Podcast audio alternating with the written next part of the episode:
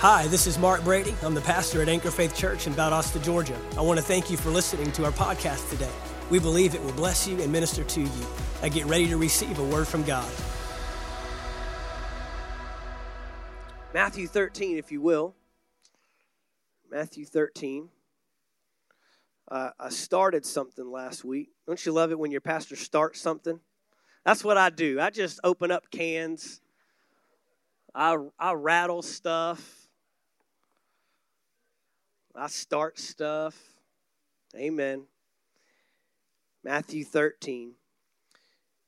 And I'm not going to give a full recap of last week, but we were journeying on this thought that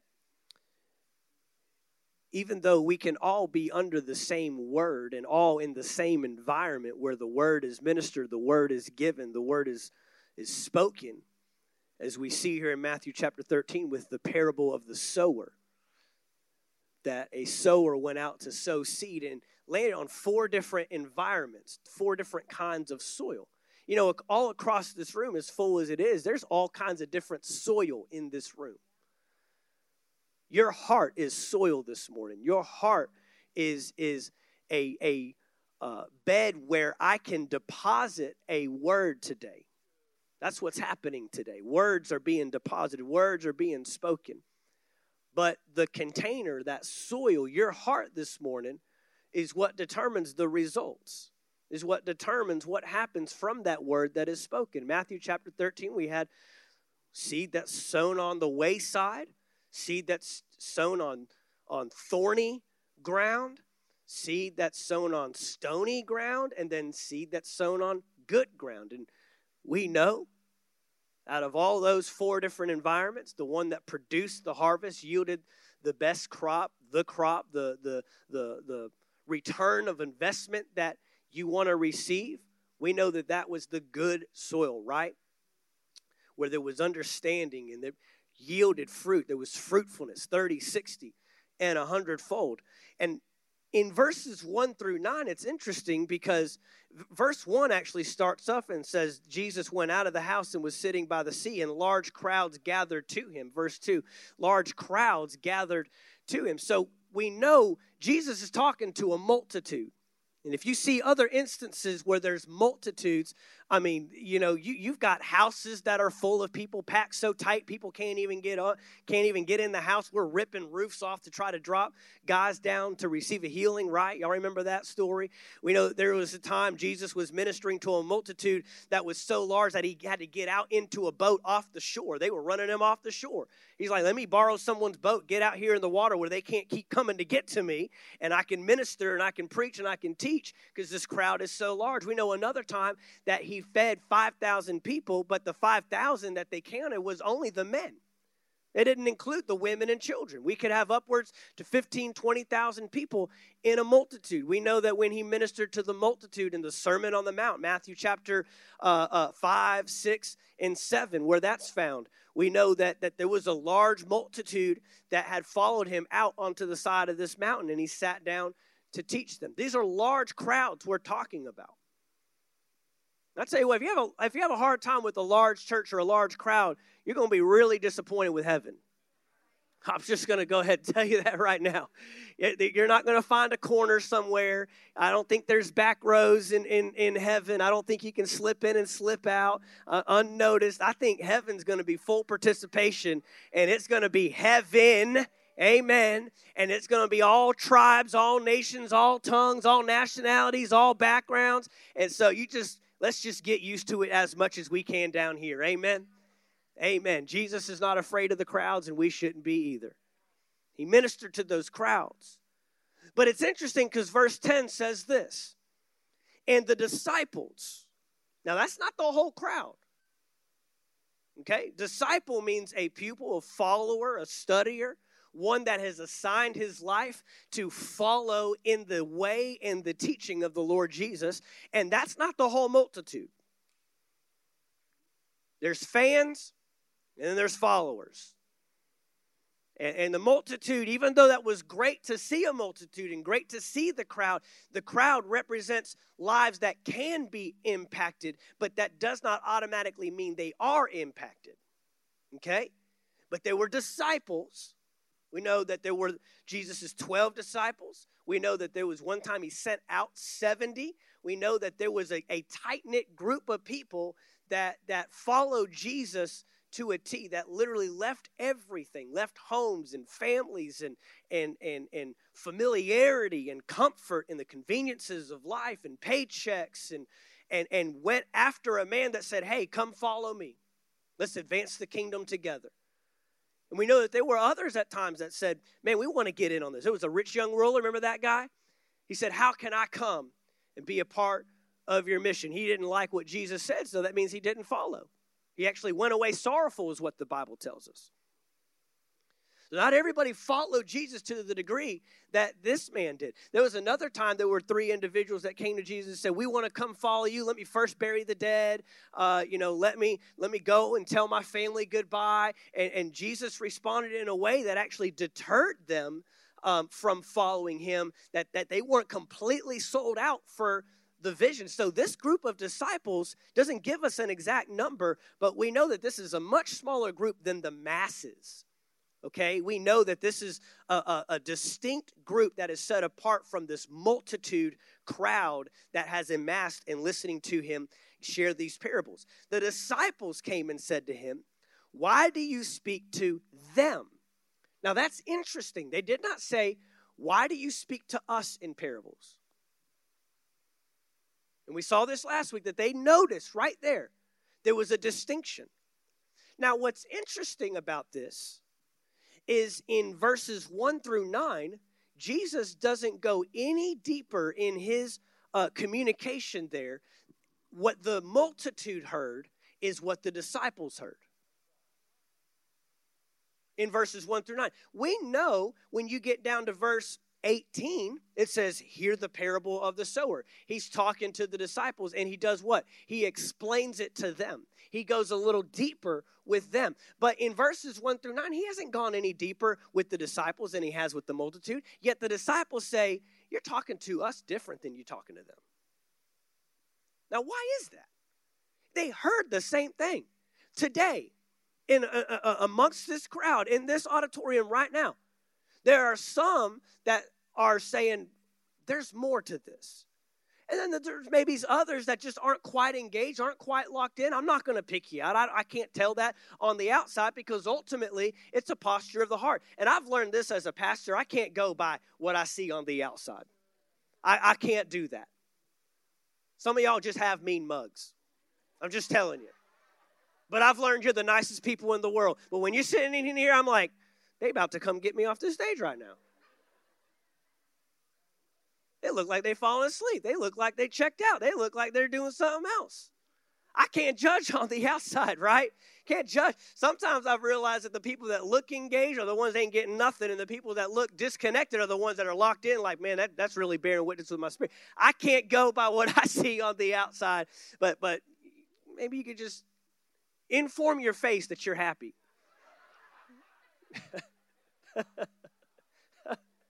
just, just go ahead and let your face, hey, we're happy today. Go ahead and put a smile on. The eyebrows don't need to go in, they can go up. They say, hey, we're excited to be in the house of God today. Sometimes we do that in worship. There's joy in the house of the Lord. There's joy. you know, sometimes I do believe that outward posture reflects inward posture. You know, there's this new catchy term that's out right now called leaning in. Lean in. What that means is I'm on the edge of my seat connected, like, come on, I got to get some more of this. Because the opposite of leaning in is slouched out. Okay? And look, I understand, man. Some, I mean, I, will never judge someone for falling asleep. If you're going to fall asleep in church, I just pray it's the most peaceful sleep you've ever had in your entire life. I, I believe that. I, I really do. May it may you wake up when we're all done. Just man, that was a nap right there. Let it be. If it's going to be a nap, be a power nap in church. I mean, even the naps are powerful in church. Amen. Get a power nap. Amen. Because I'm ministering to your spirit, anyways. I am. I'm ministering to your spirit. So if you can get it sleeping, then go ahead, man. But hey, you know, I, we, we've had people work third shift. and come straight to church. You know, I remember Pastor Earl, my pastor, he was just here with us for Kingdom Rise. And, um, you know, I, I, he was working third shift at a company out in Tulsa, Oklahoma while he was at at Bible school. And uh, he said, you know, I, I would go straight to class from you know, get off 6 a.m., go straight to class at 8, 8.30, whenever it started. He said if I felt tired, if I started feeling myself going out, I'd stand up in the back of the class. I'd get up from my seat. I'd sit down to check in because had they, that's how they did attendance. And then I'd get up, go to the back of the room, and I'd stand taking notes in the back, keeping myself awake, doing whatever. He, but hey, we understand. At the end of the day, it's the spirit that we're ministering to. Is what I'm trying to say. It's, a, it's the spirit that we're ministering to. And there was a multitude spirit and there was a disciple spirit. And they were different. They were, it was different in the posture of how they received the word, which is funny that his disciples would ask him this about this very parable because that's exactly what this parable is talking about. Your posture as you're receiving the word. That's what the parable is about. The wayside, I mean, just in one ear and out in the other. Thorny ground received it with joy initially, it said. I mean, even our initial response here in this house doesn't determine the results that you will yield when you walk away from this house. Even the joy and the excitement and the laughter, and oh, yes, God, that's what I've been believing for. That's what I've been seeking for. That's what I've been yearning for. Yes, that's what I need. But it's what you do with it when you go. Then there was the, the, the stony ground that, that it was the cares and the trials of the world that I mean, we were joyful until persecution arose. And I, it's interesting because he says the persecution arose because of the word. I don't know if you knew that today. I don't have a disclaimer. I don't put that on the on the glass door as you're walking through. You may receive persecution as a result of what you receive in this house today. Maybe I should post that. Maybe we should put that, give you a little disclaimer. You got to sign a waiver when you come in or something. I, I, I understand that persecution may arise in my life as a result of the word I receive in this house today. But that's what he says. Then, of course, there's the good soil that, that, that get that waters it, meditates, dwells on it, stays in it, meaning that there's more work to be done with the word you received today than me just delivering it to you. My buddy James over here, he, he coined a phrase from last week's teaching. If you remember my little DoorDash example, y'all remember the DoorDash example? He said, DoorDash disciples. Some of us are just DoorDash disciples. I was talking about the fact that, you know, it, when, when COVID hit and the quarantine came, that, you know, there weren't any restaurants open to go to and, and things of that nature. And so DoorDash became a regular thing in our house, and it has become. And I found out, you know, I wasn't hungry enough to prepare a meal, but I was hungry enough to DoorDash it. Because DoorDash literally requires no participation on my part except moving my thumbs. I'm serious. That's all you got to do. I'm sitting on a couch watching my show uninterrupted. I don't even have to pause it. I can. Yep, tacos two, no sour cream, extra sour cream for my wife because she's a sour cream junkie. Okay, throwing that on there. Camden wants a quesadilla, no chicken, cheese only. You know, I'm, I'm door dashing the whole thing. And then they come and they deliver it to your house. The only thing I have to do is get up and go to the door. Now, I remember the days, you know, it's amazing how we sink into comfort. We sink into comfort. It don't happen overnight. But I remember the days where, you know, we were so blessed to have a microwave, we didn't have to cook it on the stove. And then the, when the stove came out, there were people that were just grateful for the stove, but now the stove's too much. Now the microwave's too much. I'll open up the freezer, see something I can microwave, and think, I could DoorDash this. I don't even have to pull it out, unwrap it, let it cool for a minute. They'll bring me plasticware. I don't even have to use my own silverware because that's going to be dishes later. I, I, mean, you're literally thinking this. If I door dashed it, it would sink into comfort.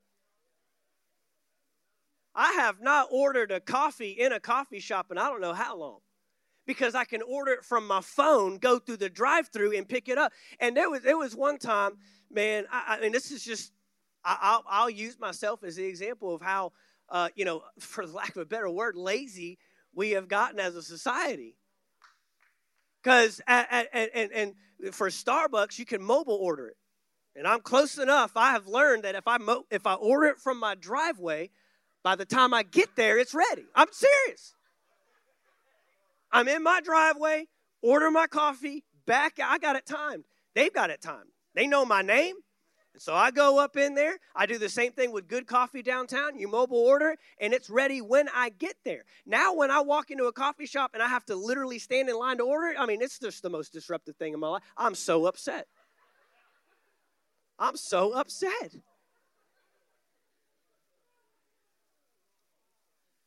Because one time I mobile ordered it, and Starbucks decided we're not opening inside. So I have to go through the drive through. Well, the drive through line's backed out onto the road. So I left and went somewhere else. I paid for a coffee and left it there. I'm not going to sit in a line to wait for a coffee that's already been made, and you won't let me walk inside to get it. What am I saying? I, there's very little investment on my part. But, you know, we, we treat the Word of God this way.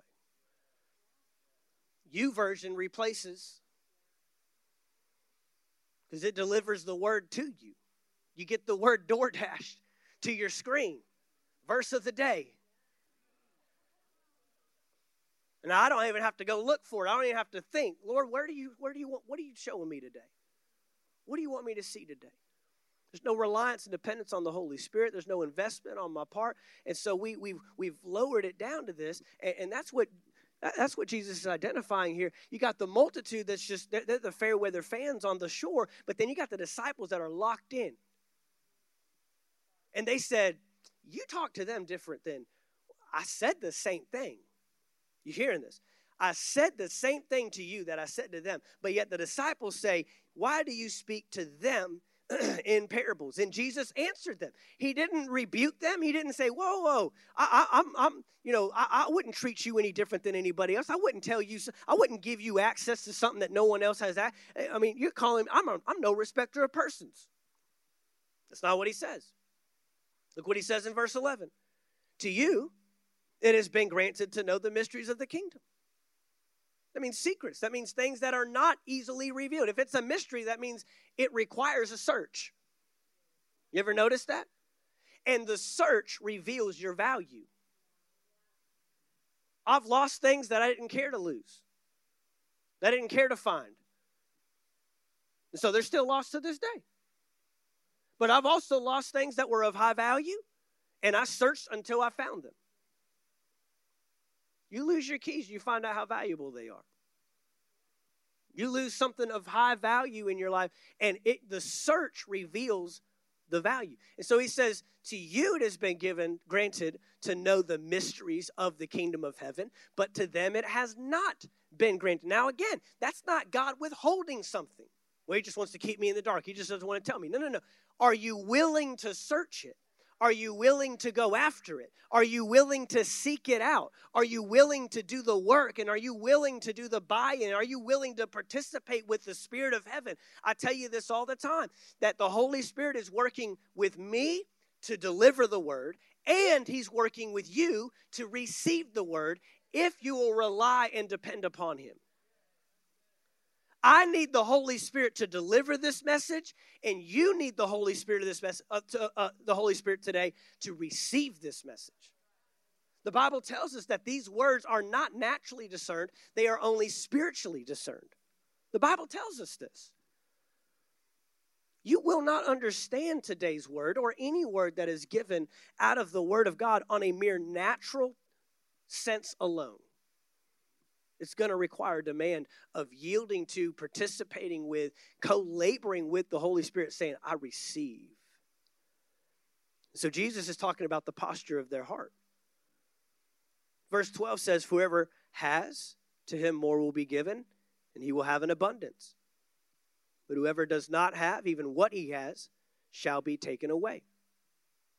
Therefore, I speak to them in parables. I'm not speaking to them in parables just to tell cool stories to illustrate the kingdom of God, although they, they do that.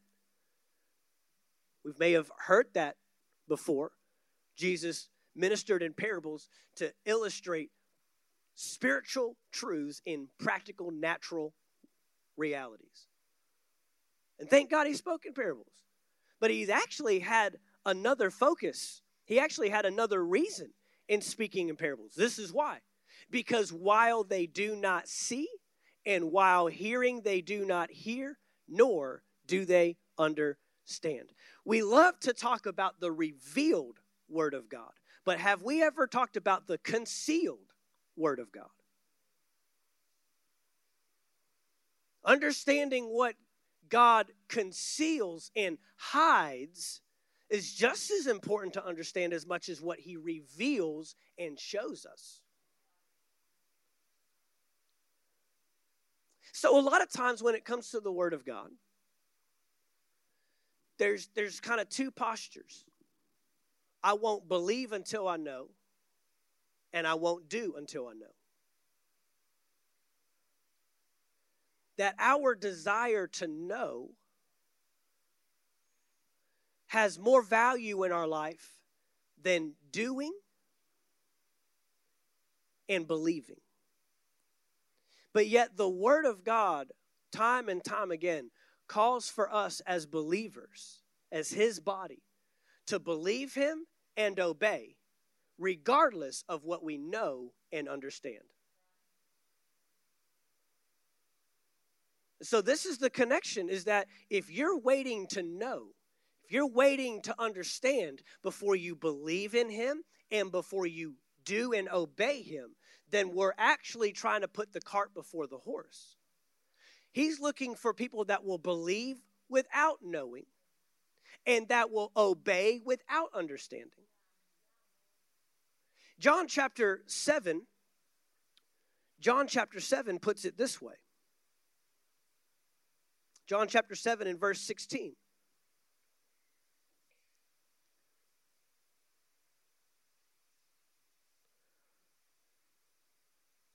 John chapter 7, verse 16, in the New American, it reads this way So Jesus answered them and said, My teaching is not mine, but his who sent me. So ultimately, Jesus says, Man, the words that I'm giving you, and it's the same from me today, this isn't merely the words of man. This is the word of God. Now, you can receive it as a word of man. You can walk out of here and you can say, Pastor Mark said, Pastor Mark said, Pastor Mark taught, Pastor Mark showed us. But I, I'm just the mouthpiece. Even Jesus himself is, and Jesus was the Word made flesh. But even Jesus himself says, These aren't my words. This is the word from the Father. This is the word from heaven is what he's saying. This morning, I'm bringing you a word from heaven. This is not my opinion. This is not my idea. This is not my study. This is not a result of Bible school training or seminary training or, or, or theological study or Googling something. This is the result of hearing directly from heaven Lord, what do you have for Anchor Faith Church February 20th at 10:30 a.m.? There's a word you want to deposit in their spirits, and he's downloaded it to me. I'm now giving it to you from heaven. These words are not mine. These teachings are not mine. These are His word, Him who sent me. And verse 17 says this If anyone is willing to do His will, he will know of the teaching, whether it is of God or whether I speak from myself. If anyone is willing to do, notice the doing precedes the knowing. But of course, we want it the other way around. When I know, then I'll do. When I understand, then I'll obey. When it makes sense, then I'll believe. And he's saying, no, no, no. If you will be willing to do, it's the willingness. What's willingness? A posture. A posture. See, this morning, right now, you can be receiving this word with a posture of willingness to do or a posture of no. And that's the posture of your heart. That's not something I have control over. I, that's not something I could ever convince you of. That's not something I could ever show you, you know, give me three or four scriptures, Pastor, and then I'll be willing. No, you've got to have a posture of the heart that says, when I hear the word, I will respond quickly and obey. When that word registers with my spirit, and then I, when it gets in here, and I don't need to understand it, I don't need to be explained, they don't need to go and convince me, they don't have to go through all these steps. I mean, I love Bible study. I mean, I, I, I'm a nerd when it comes to it. Bible interpretation, Bible history, the history of the Word of God itself, the history of the prophets, the history of the books of the Bible. I mean, I, I love that. I, I, I, love Bible school type stuff. But at the end of the day, there's not enough natural theological positioning that you could gain that will all of a sudden open your eyes and say, oh, this is the Word of God. No, it's the Word of God. And I've got to have a heart that says, when I hear the word ministered, yes, I'm going to uh, uh, make sure it's in context. Yes, I'm going to, I'm not just going to swallow everything that I hear and believe everything that I get. I, uh, there, there is a, a, a, a firming up and shoring up of the Word of God and making sure it's in context with His nature and with His character and with His revealed will and purpose throughout the Word from Genesis to Revelation. Of course, we're going to have those things in place. But many times we want to believe the word and eliminate faith at the same time. Give me enough word where I don't have to use faith. What's faith? Believing in what you cannot see. Give me enough scripture so my faith will not need to be used. No, no, no. Scripture actually builds up your faith. It actually puts you further into a position. Get this faith comes by hearing and hearing by the word of God. Get this the more word I hear, the more posture of a faith stance I have to take to say, it actually moves you further away from natural reasoning, not closer to it.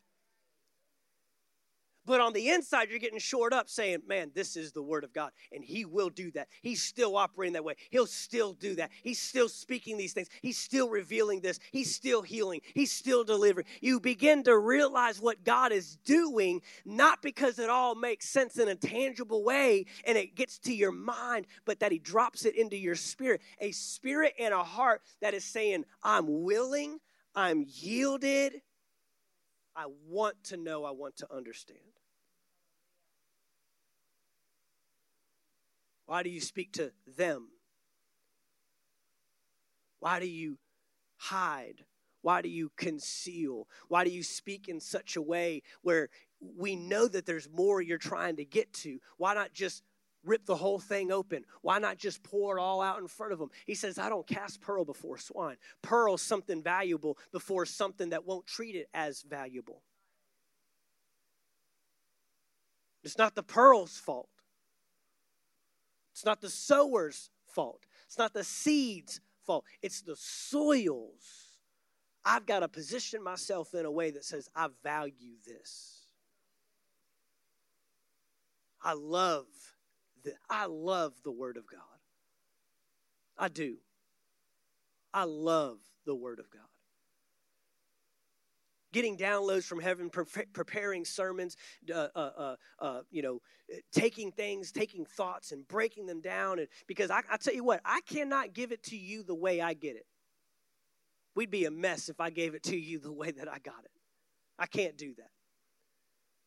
But He's placed me in this role and in this capacity to hear from heaven and say, All right, Lord, give me direction how we can break this down. In a couple weeks, I'll begin a nine week regimen of training students in St. Augustine, Florida, in our Bible school down there. Every Sunday, I'll travel there after we do service here. One of the classes I teach is called homiletics. It's the preparation of, of sermon outlines and then the delivery of those sermons, speaking those sermons, ministering those sermons. One of my favorite classes to teach. And one of the things I tell them, one of the key ingredients that I tell them is you are going to cut more out than put in. A good speaker is not known for how much they can pack in. I remember when I first started, I had 12 point sermons. I never got to one of them. I, never hit one point. I, I, it didn't make any sense at all. But as I've gotten better, as I've developed myself, I recognize less is more. And even though I may get a certain, a certain revelation, I have to ask the Lord, okay, what can they even Jesus told his disciples, I got many more things I'd like to share with you. What'd he say? You can't handle it. You can't handle the. But then what did he say? But when the Holy Spirit. Come on. You better be making a demand on the Holy Spirit in this house. I'm not that good of a speaker and you're not that good of a hearer. We both need the Holy Spirit involved in the process of delivering and revealing and showing us the living Word of God that has the power to save your soul, that has the power to deliver you, that has the power to heal you. He sent His Word and healed them and delivered them from all their diseases. We need the Holy Spirit, man. None of us are good enough at this. None of us can figure this out on our own. He says there's an us and there's a them. The Passion Translation reads John 7 uh, uh, this way. Verse 16 Jesus responded, I don't teach my own ideas, but the truth revealed to me by the one who sent me. And he was setting a standard, setting an example for every pastor, every minister of the word that would go on from beyond him.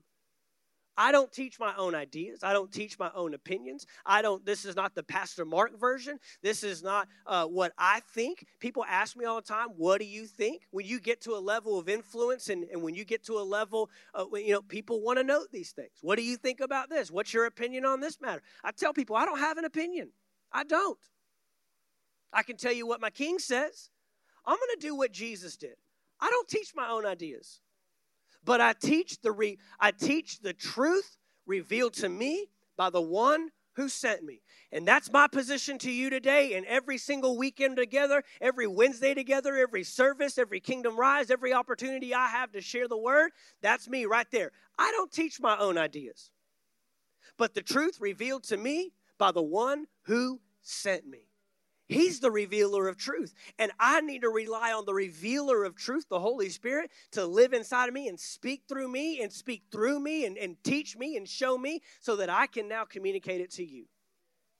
Not my own ideas. Man, do I have ideas? Sure. Do I have opinions? Absolutely.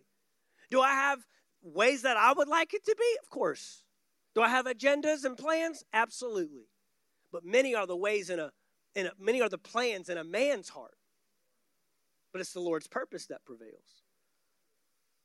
And I recognize that, that my ideas, my plans, my agendas, mm-mm.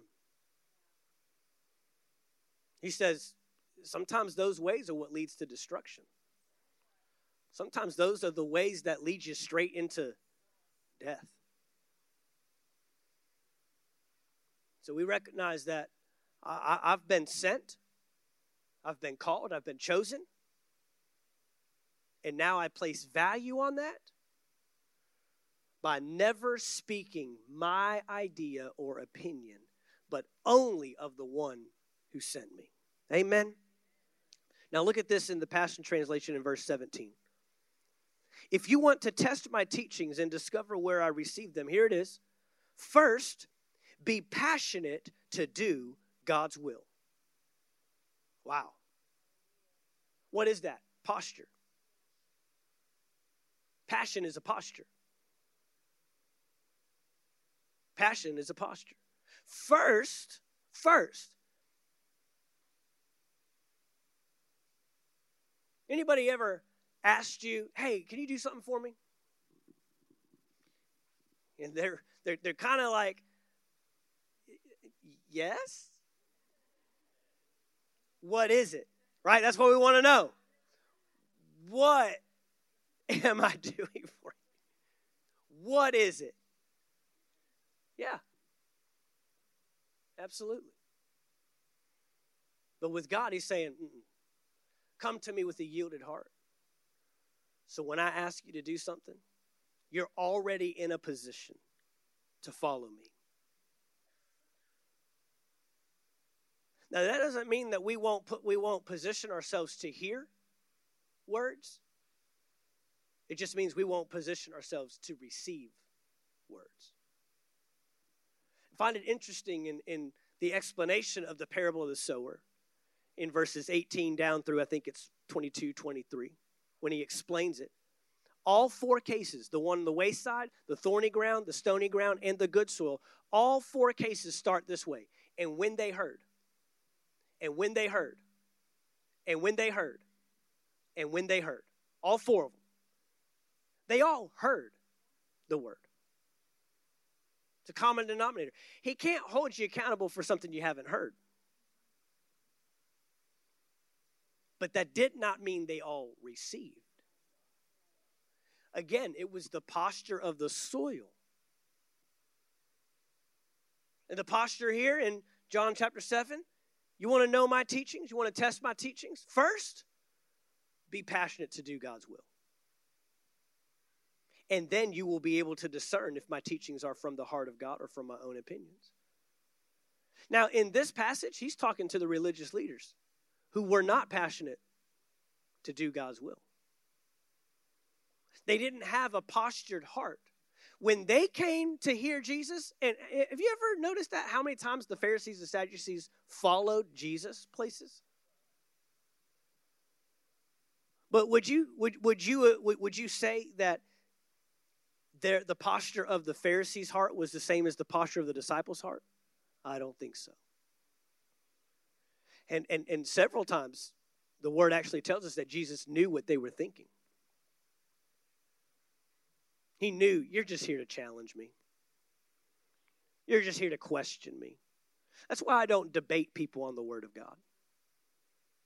It won't do any good with a heart that is postured in a challenging, questioning, debating attitude. It won't work. If somebody really truly wants to learn, wants to grow, wants to gain understanding, even it's something even if it's something that we may disagree on. Disagreement doesn't mean that you have to be challenging and questioning and, and have an attitude of everything you give me, I'm going to push back on. We can disagree and then we can talk through and we both truly desire to be at the point where we understand and see the Word of God together. It's the posture of the heart. Don't waste your breath. Don't waste your time. Don't, don't waste your influence on people that only want to challenge and question what they already have come to a conclusion I'm in disagreement with. It won't, it, it won't get you anywhere. Not even Jesus did that. There's many times Jesus wouldn't even respond to these guys. Many times he wouldn't even give them the time of day. There's a couple times he would highlight. In the one instance where the man was lowered through the roof, that room was packed. There were people trying to get in that truly wanted to know the Word of God and truly wanted to hear Jesus minister. Yet there were Pharisees and Sadducees packed in that room that were only there to challenge and question and debate Jesus and test Jesus and try to find a way to get him to slip up and make a mockery of him in front of everybody. And in that instance, when the man's lowered through the roof and he told the man, what did he say? You are forget your sins are forgiven. And he knew what they were thinking. Who is this guy? Thinking he can forgive sins. He says, just to show you I can forgive sins, I'm going to heal them too. You're going to see a spiritual healing and a physical healing right in front of you. Boom. Can't say nothing to that. No response.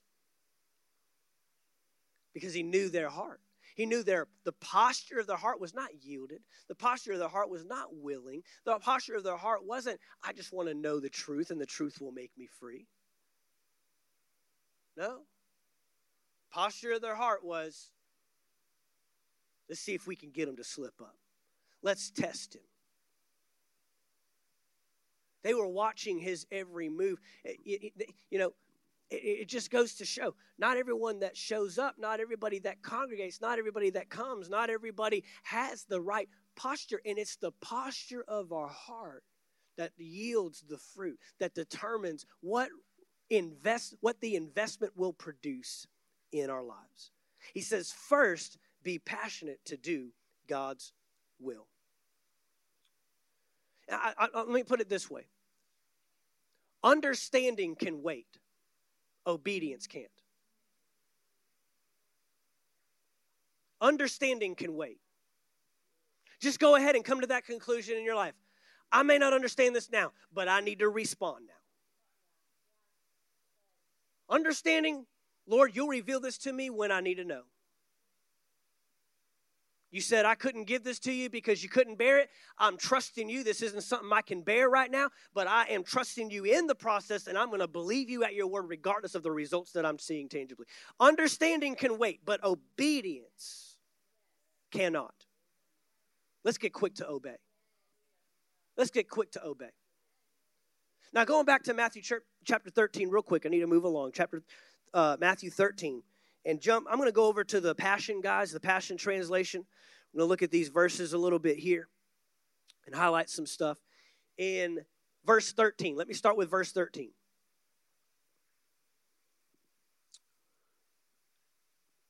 That's why I teach the, pe- the people using parables. Because they think they're looking for truth, yet because their hearts are unteachable, they never discover it. That makes it pretty plain, right? They think they're looking for truth. We can even think that we're looking for truth, but again, if the posture of my heart is to challenge and question, then I'm not really looking for truth. You think about Saul on the road to Damascus. You know, Saul thought he was doing the Lord's work. I love what Pastor Earl said a couple nights ago. If you were here for Kingdom Rise, he said, Saul wasn't serving two different gods. When he was going to put Christians in prison, he thought he was serving God. Then he got face to face confronted with Jesus himself on the road to Damascus and found out that's not God's intent. That's not God's will. That's not God's plan. I want to get in line with his plan. That's ultimately what that was. He didn't change God's. But ultimately, we know Jesus said, You're pushing against the goads. You're, you're actually resisting my plan and, and pushing on my plan rather than aligning with my plan. And so Jesus says, That's why I teach the people in parables.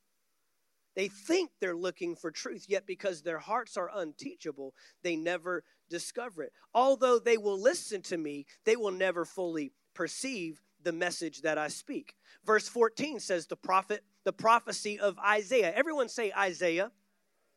The prophecy of Isaiah describes them perfectly. What does he say? What does Isaiah say? Although they listen carefully to everything I speak.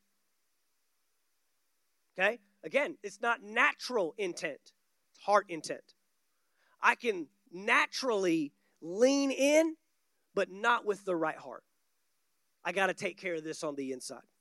Although they listen carefully to everything I speak, they don't understand a thing I say. They look and pretend to see, but the eyes of their hearts are closed. Their minds are dull and slow to perceive. Their ears are plugged and are hard of hearing, and they have deliberately shut their eyes to the truth. Now, on the flip side, watch this. Otherwise, they would open their eyes to see and they would open their ears to hear. They would open their minds to understand. Then they would turn to me and I would instantly heal them. What's he saying? If you have the right posture, it's amazing what God can perform in your life. It's amazing how quickly he can perform some things. It's amazing how quickly he can move. It's amazing how quickly things can start showing up and getting in alignment when you say, I've got the right heart, I've got the ears to hear, the eyes to see, and a mind that is ready to receive. I pray that over you. Now, I can't pray that for you, but I pray that over you. If Jesus didn't have the ability to control people's minds and control uh, uh, what they thought and their passions and their intentions, then neither can I. Jesus controlled storms. He rebuked devils. He raised dead people. I mean, he did some amazing miracles, but the one thing he could not do is cause someone to change their thinking, change their mind, and have a receptive heart. He couldn't do it. But I pray it over you. Father, I pray today that the people come to the house of God with ears ready to hear, with eyes ready to see, with a mind that is receptive, and a heart that is responsive. That's what I pray every single Sunday, every single weekend, every single time I minister. May they have ears to hear, eyes to see, your mind and your heart. Those four areas eyes, ears, mind, and heart. But I can't do that for you. I just pray that there'd be a softening. I pray that there'd be a yieldedness. I pray that you would come with the intention, I just want to hear the word of God and then act on it and put it into practice. Not be hearers only, being doers of the word. He says, and I would instantly heal them. God can work in a yielded heart much quicker than he can in a stubborn heart. And I go ahead and tell you this ultimately, guys, ultimately, every time you hear the word, depending on the posture of your heart when you hear it, you're only going to continue that course from that point on. What I mean is, if you have a heart that is yielded and softened when you hear the word, it'll make you more pliable. But if you have a hardened heart, when you hear the word, it will only harden it further. If you remember Pharaoh, he told Moses to keep going. I've, I know he will have a hardened heart, but I need to get him to the point where I have to interject and I have to perform my will regardless. But he knew every time Moses goes before Pharaoh, his heart's going to get a little harder and a little harder and a little harder and a little harder. He's going to reject me more. He's going to resist me more. And so, this is the thing the posture of the heart that you come in with when I bring the word, unless something shows up that just softens and says, Man, I got to break that off. And that's only the Holy Spirit. I can't do that. Then you will walk out in a greater state of what, of what you were when you came in. If you came in soft and pliable and, and teachable, then you're gonna leave, you're gonna walk out of here ready to ready to respond. If you come in hardened, what's that preacher man got to say today? Is he gonna see? I mean, I, I can either preach what you want me to preach, what you want to what you want to know, or what you need to know. And man, I, I, don't care if they start off with the verse that I've heard a million times. I don't care if it's a speaker. I mean, my wife and I this evening, we'll fly out to Tulsa, Oklahoma to go back home to, to, to Rhema Bible Training Center uh, for their winter Bible seminar all week. And when I get under those speakers, I mean, I've heard them thousands of times, man. And when I get under there, I mean, I am soaking it up. Get me as close as I can. Get me a pen and a notepad. Get me a Bible, and and I'm and I'm not going just oh yes that guy again. Oh he was yeah he was one of my teachers. You know it, that attitude is just not going to work. It's a waste of a flight. It's a waste of a hotel. It's a waste of a trip. It's a, it's a waste of time. No, when I get up under the word, I want to be pliable. I want to be yielded. I want to be moldable. I want to be, I want to say, God, show me something I've never seen before. Blow my mind today. That's what that's what that's the posture of heart that you want to have.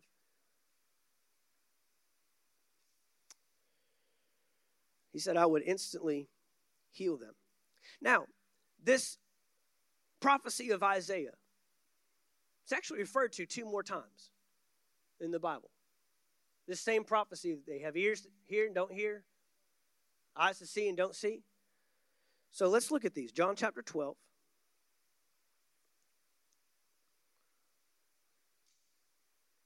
John chapter 12 and verse 36. We'll wrap this up here.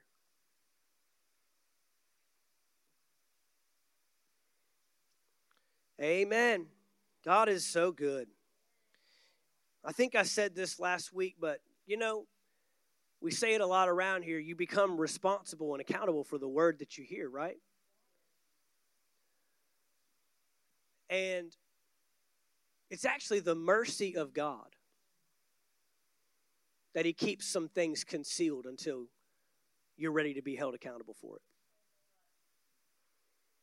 When he says they have eyes to see but don't see, and they have ears to hear and don't hear, it's actually the mercy of God saying, ah, if they get a hold of this, it's going to make them responsible. I know they're not in a place ready to respond, in a place ready to yield. I'm going to re- resist. And so, again, I think I said this last week. If you're studying the word and you're just not getting insight, you're not getting the depth, man, move on to the next thing because you come back to it a year or two later and it will open up and be like, now I understand. Now, and now I'm ready to yield to that. Enemy will love to discourage you with that book. He would. He would love to discourage you with, I don't understand it. It's confusing. It doesn't make any sense. It will, but you got to start where you're at. Start where you're at. Apply what you know. Sometimes we find ourselves wanting to know the next thing and we're not even doing the now thing. Do what you know and watch what he'll reveal to you. John chapter 12, starting with verse 36. When you have the light, while you have the light, believe in the light, so that you may become sons of the light. These things Jesus spoke. And then he went away and hid himself. There he goes, concealing again. Look at verse 37. Though he had performed so many signs before them, yet they were not believing in him. Isn't that amazing?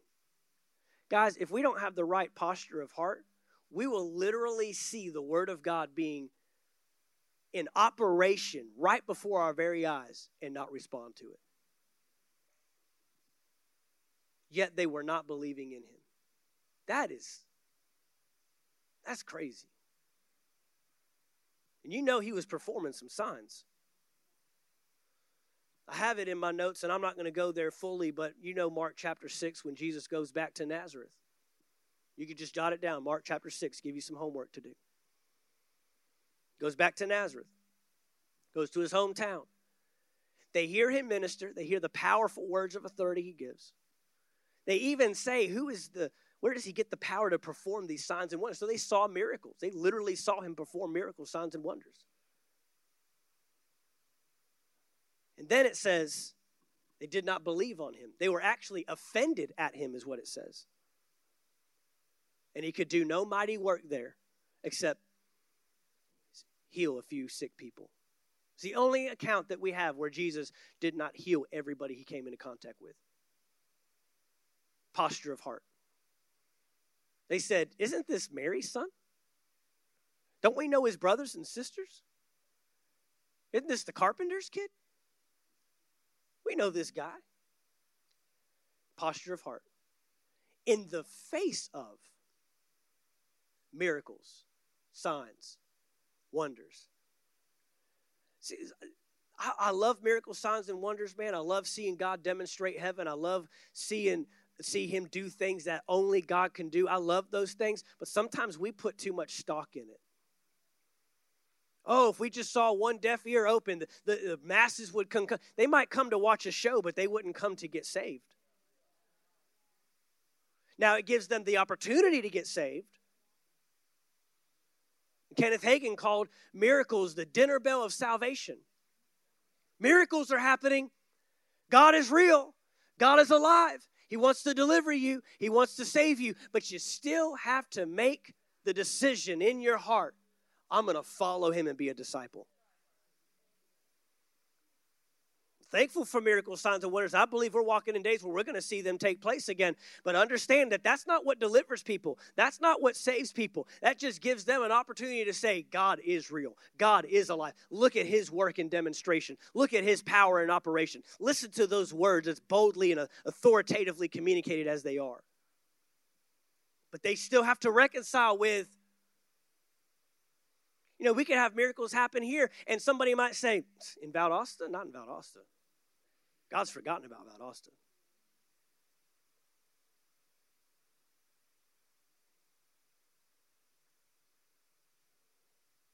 You might see someone come down here and have a miracle performed in their life, and you might know their past and their history. You might say, What? They're not following God. I know what they've done, I know where they've been. There's all kinds of things that can show up that the miracle, the sign, the wonder doesn't have the power to change a heart. Only the Holy Spirit can do that. And it's changed hearts that change people. He had performed many signs before them, yet they were not believing. Watch this, verse 38. This was to fulfill the word of Isaiah the prophet, which he spoke. Lord, who has believed our report, and to whom has the arm of the Lord been revealed. He's quoting the same prophecy of Isaiah that he was talking about in Matthew chapter 13. For this reason, they could not believe, for Isaiah said again, He has blinded their eyes and hardened their hearts so that they would not see with their eyes and perceive with their heart and be converted, and I heal them. Healing in the body starts with a position of the heart.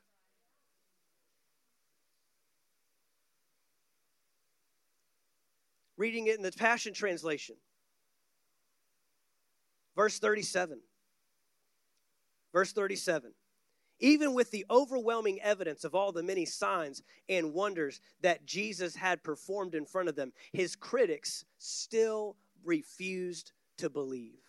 His critics still refused to believe. There's a term, maybe you're familiar, it's called predisposition. Predisposition. I looked up this word predisposition. It means a liability or tendency to act in a certain manner or hold a particular attitude.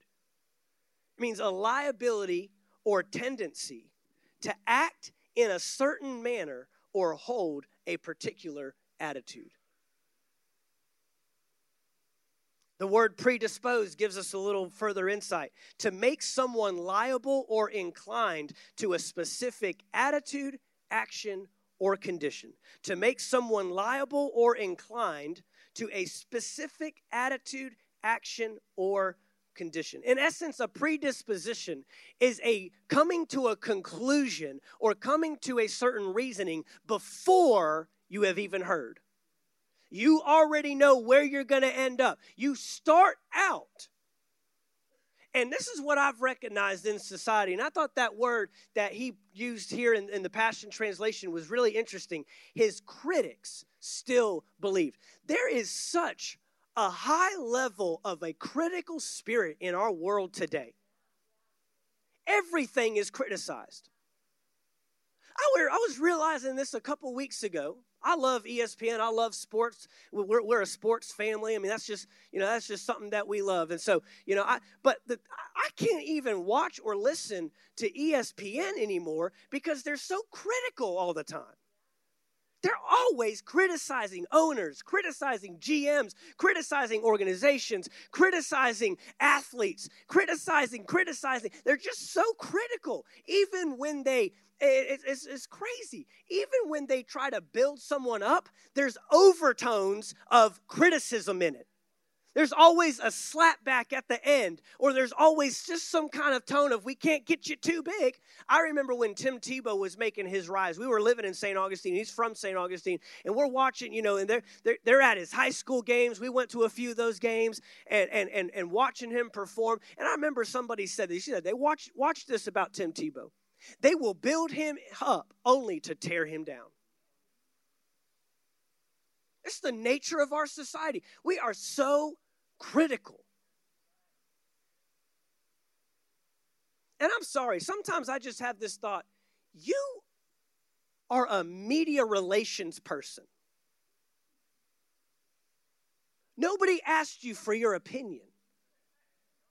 And what gave you the right to sit behind a microphone with millions of people listening to you, spewing your opinion on the matter?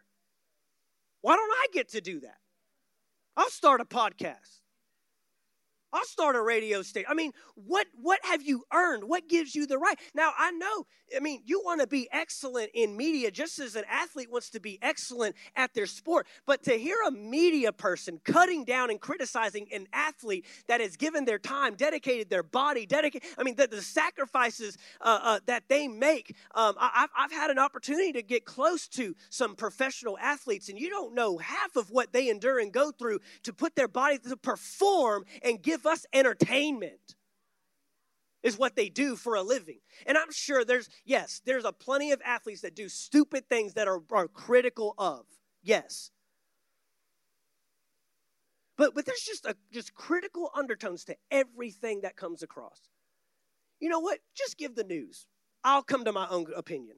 I'll come to my own whether I think he's wrong, whether I think he's right, whether he should be on this team, whether he should be, whether he's just all about the money or he really wants to. Let me make the, you just give me the news, I'll come to my own conclusion. I don't need you to give me your critical undertones, but it creates a spirit. It happens in politics, it happens in the news, it, it happens everywhere. There's just criticism of everything. But here's the thing criticism doesn't stop with criticism. Criticism breeds cynicism. Now I become cynical about everything. When I'm criticizing Jesus, now I become cynical. Who is this man? Isn't this Mary's son? That started with criticism. He's from Nazareth. Nothing good comes out of Nazareth. Who gave him the right to go around performing all these miracles? And then cynicism breeds pessimism. So now you have this negative outlook on life with everything you do and everything that anybody does. It's always presented. You have a predisposition in your life of negativity. And guess what? They bring it into church too. I mean, not you, not you today. I'm, saying they, other people, other than you. No, I think sometimes we can be found guilty of bringing predisposed ideas even into the house of God. Whether of things naturally, Anchor Faith Church, Pastor Mark, the staff, or whether of the Word of God itself. That didn't work before. My grandma believed and she didn't get healed. Why am I going through all this brokenness? Why is my marriage a wreck? Why is this happening? Why is that happening? You come in with critical, cynical, pessimistic. What kind of posture is that for the word to be ministered? What kind of posture is that to be receiving the seed of the word of God and expecting a harvest? And this is the thing, guys. If we are content with little investment, we can't be discontent with little results.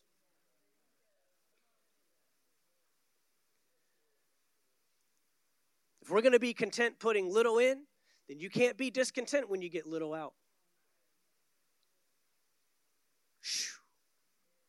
But God, in His mercy, keeps giving us chances time and time again, delivering us the word time and time again. How oh, we got to move.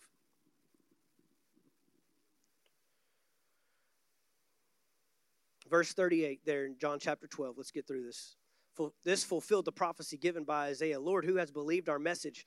Who has seen the unveiling of your great power and the people who were not able to believe? For Isaiah also prophesied God has blinded their eyes and hardened their hearts to the truth. So, with their eyes and hearts closed, they cannot understand the truth, nor turn to me so that I could instantly cleanse and heal them. Isn't that amazing? The last passage that I want to show you where we see this prophecy once again revealed is actually in Romans chapter 10. Romans chapter 10, I want to start with verse 16. Let's just get to the Passion Translation show it to you here. Worship team, y'all can go ahead and come on up and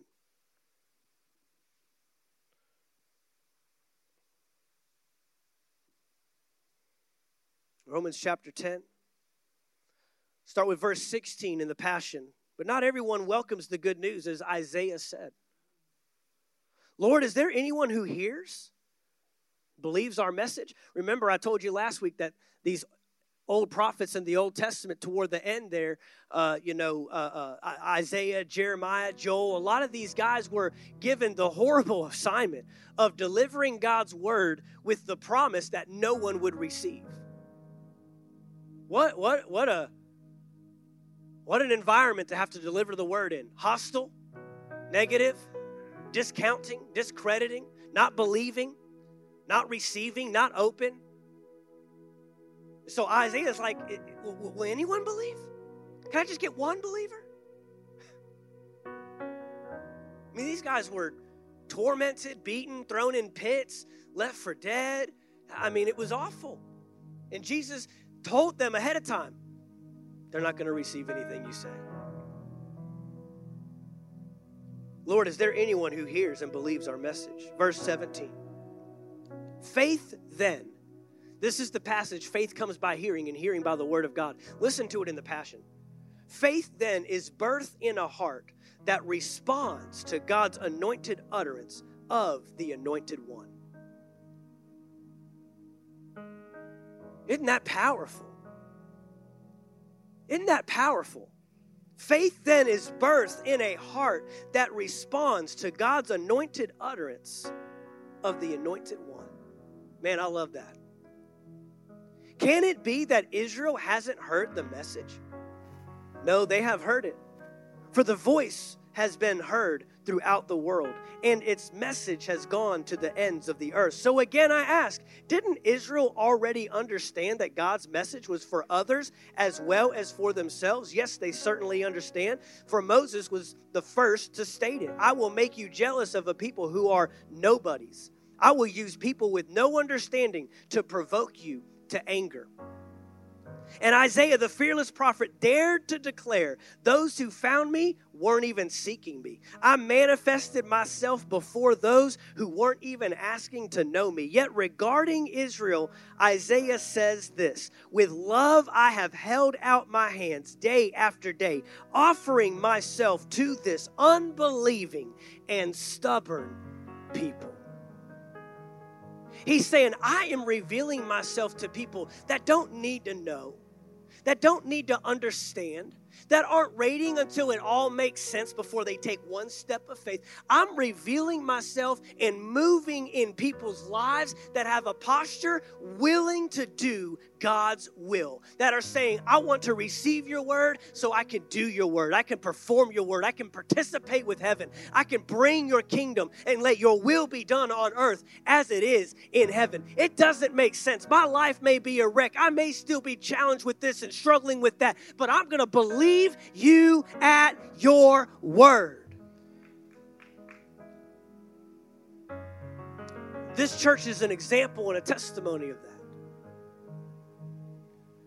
I'm going to share something here with our family. I want to ask is it Nautilus Jr.?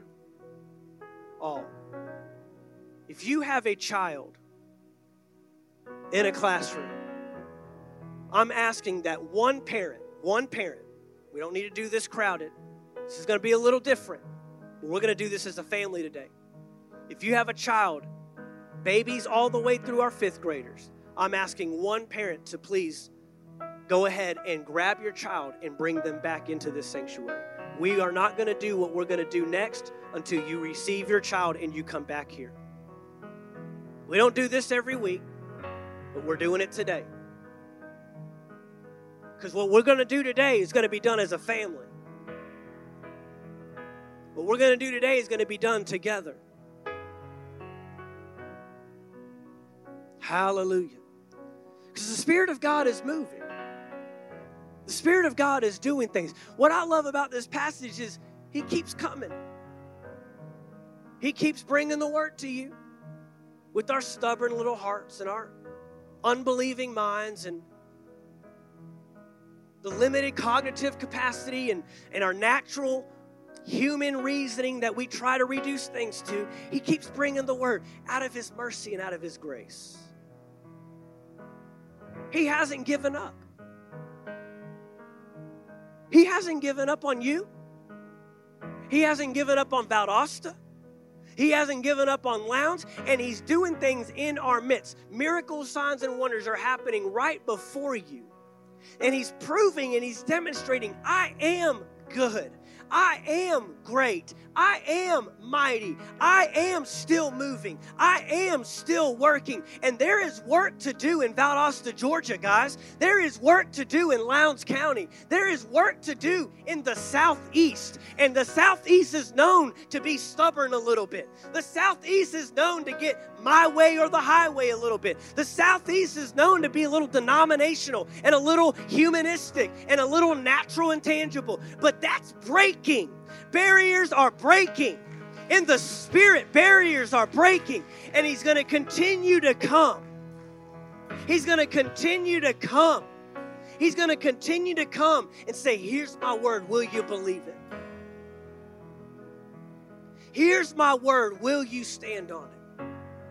Here's my word. Will you receive it with an open heart and an open mind?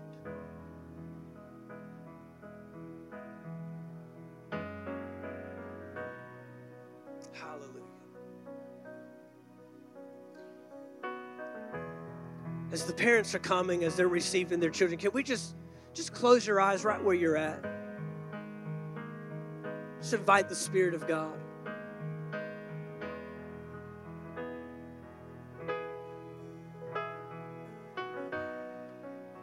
Holy Spirit, we welcome you. Holy Spirit, we, we welcome you in this moment. Holy Spirit, we welcome you in this moment. Flood this place. Fill this atmosphere.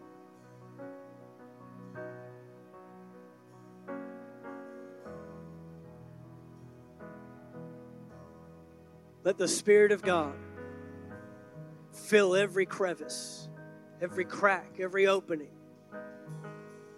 Be receptive, be responsive, be yielded, be yielded, be yielded to the Spirit of God, be yielded to the move of God. It's only weird for those who aren't making that a habit in their lives, but make a habit of being yielded to the Spirit of God. Make a habit today. Start a new habit today. I won't be stubborn. I won't be unbelieving. I won't find myself critical. Why'd they do it that way? Why'd they go there? Why does it sound like that? Why does it look like that? No. Holy Spirit, we yield to what you're doing. Holy Spirit, we work with you.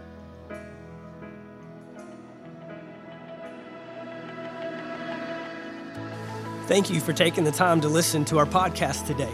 We trust you received a word from God. If you enjoyed this teaching, be sure to subscribe to our podcast in iTunes. By subscribing, you'll be sure to receive a new message every week as soon as they are made available. And if you'd like to learn more about Anchor Faith Church, you can stop by our website at anchorfaithvaldosta.com. There you'll find our locations and service times, ministries that are available for you and your family. You can even give financially in support of the ministry.